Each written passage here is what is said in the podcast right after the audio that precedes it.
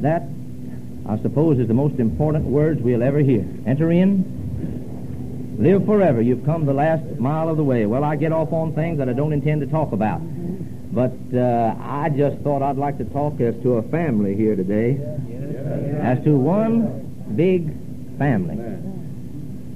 In Solomon's time, it meant a lot to go to a certain building and see certain things, but uh, the part that's most important now is the part that you can't see. Did you know that? Uh, there's something that brings things to our remembrance that's on the inside. At his time, we had to look at things. Uh, it wasn't in the heart as it is today. Uh, so then we'll uh, uh, we'll live today in the time of Jesus, the Son of God. And my advice is to take the name of Jesus with you. Child of sorrow and of woe, joy and comfort it will give you. Take it then, wherever you go. Take the name of Jesus ever as a shield from every snare. And when temptations round you gather, breathe that holy name in prayer. I don't care how heavy the cloud is. I don't care how heavy the burden. That prayer can pierce the darkest cloud, the heaviest cloud. It can lift the heaviest burden. and it came to pass when Solomon had finished the building of the house of the Lord and the king's house and all Solomon's desire which he was pleased to do, that the Lord appeared to Solomon the second time, as he had appeared to him at Gibeon. And the Lord said unto him, I have heard thy prayer and thy supplication that thou hast made before me. I have hallowed this house which thou hast built, to put my name there forever, and mine eyes and my heart shall be there perpetually. If the Lord hallows this building, if the Lord blesses this building, it'll be, be because of what you bring into this building. If you bring the Spirit of God in here, the building will be blessed. Entirely up to us, isn't it? Entirely up to us. And if thou wilt walk before me as David thy father walked, in integrity of heart and in uprightness, to do according to all that I have commanded thee, and will keep my statutes and my judgments, then I will establish thy throne and thy kingdom upon Israel forever. And I have promised to David thy father, saying, Thou shalt not fail thee a man upon the throne of Israel. But if ye shall turn from following me, ye are your children, and will not keep my commandments and my statutes, which I have set before you, but go and serve other gods and worship them, then will I cut off Israel out of the land which I have given them. Uh, that's the word of God. So it's entirely up to us. I don't know what to say here today, but I'll give you a little bit of advice from the word of God. I'll go over to leave Solomon and go over to Jesus. And here's my advice. I beseech you, therefore, brethren, by the mercies of God, that ye present your bodies a living sacrifice.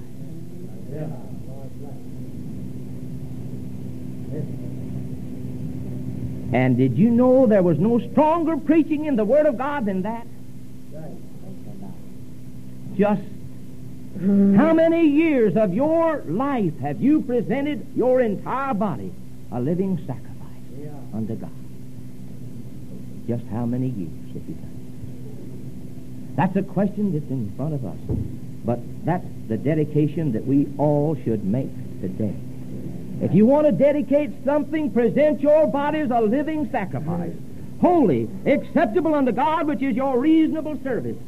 And be not conformed to this world, but be ye transformed by the renewing of your mind. You cannot find what God wants you to do until you uh, present your body a living sacrifice.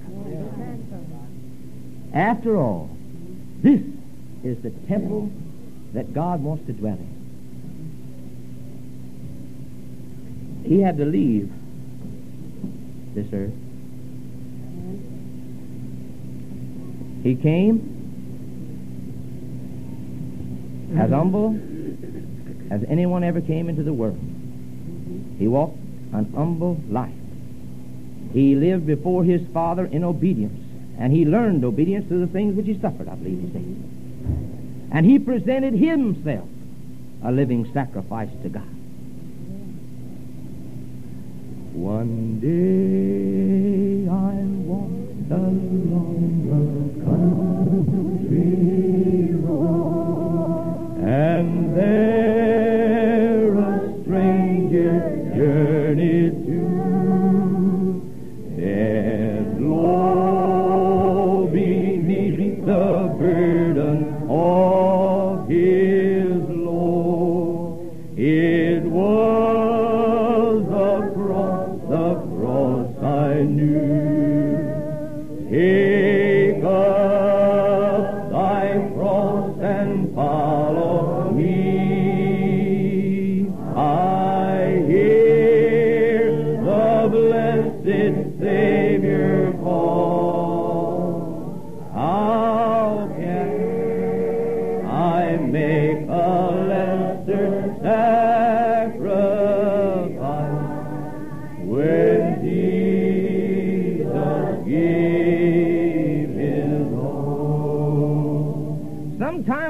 thinking we're a little more important, it seems, than he was. We spend most of our time for our own selves. Is that the truth? Amen. It's the truth with most of us. I'm not saying there's no exceptions to the rule. I suppose some are more consecrated than others, maybe. But I say as a whole, we're a little too slack toward God. A little too slack. We haven't dedicated all of our life to Him, I'm afraid. So then, here today, we just as well face the truth. If we want to be of service to God and the world, dedicate your life to God. I beseech you, therefore, brethren, by the mercies of God, that you present your bodies a living sacrifice, holy, acceptable unto God, which is your reasonable service. And be not conformed to this world, but be ye transformed by the renewing of your mind, that ye may prove what is that good and acceptable and perfect will of God.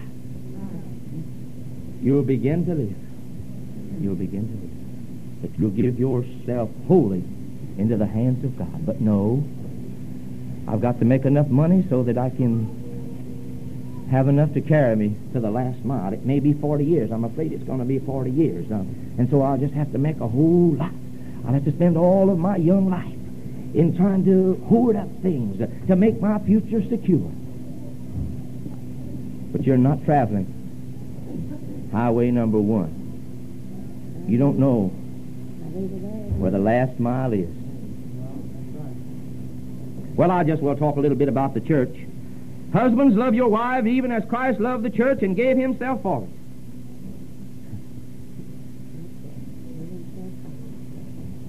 Have we given ourselves for the church? How can I make a lesser sacrifice when Jesus gave it all? I beseech you, therefore, brethren, by the mercies of God, that you present your bodies a living sacrifice, holy, acceptable unto God, which is your reasonable sense. Jesus, the Son of God, left heaven, come down, humbled himself, and became obedient unto death. And seeing the children of partakers of flesh and blood, he also himself likewise took part of the same. And gave himself for the church. What is the church? I'm part of it. You're part of it. For me? Yes. For me, he gave himself. He walked those weary miles. He trod that steep mountain in the cold of the night. He gave himself for the church. What is the purpose? That he might sanctify and cleanse it with the washing of water by the word. Wherefore Jesus also, that he might sanctify the people with his own blood, suffered without beginning. Yeah, that's true. I heard the Savior say, How can I make a lesser sacrifice when Jesus gave it all? This is a dedication service. Yes, God help us. The building is here. It's just like it will be. What about me? What about me? You're the one that needs to dedicate yourself. Right. That is where it all hangs. The success of the efforts to build this church depends on the ones that come into the church. Oh, may we realize the importance of presenting ourselves a living sacrifice.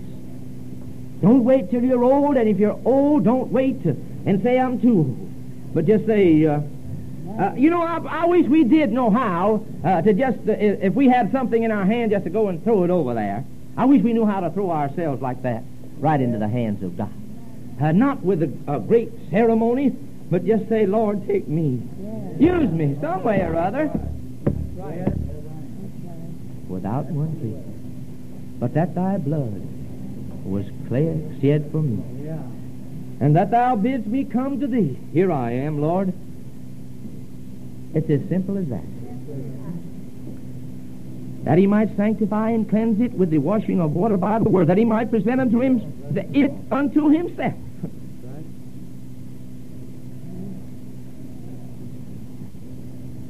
Me and you unto himself. He wants us. He wants us sanctified that we might be a people set apart for him, to be used by him. And ye are his workmanship, created in Christ Jesus unto good works, which God hath before ordained that ye should walk in them. It means us when he's talking about the church. That he might present unto himself a glorious church, not having spot or wrinkle or any such thing, but that it should be holy and without blemish. Pretty church, isn't it? Did you know that it could all be that way? Just a little uh, presenting your body as a living sacrifice, holy, acceptable unto God, which is your reasonable service. I've got there's a lot to be done here, isn't it? Uh, so I'll just read along. The Word of God is all right. I had thought I was going to read another place over here, and I guess I will. I think it's the 19th of uh, Revelations. Some wonderful scripture there, and it tells about the church and where to start. I'll find it some way, I guess.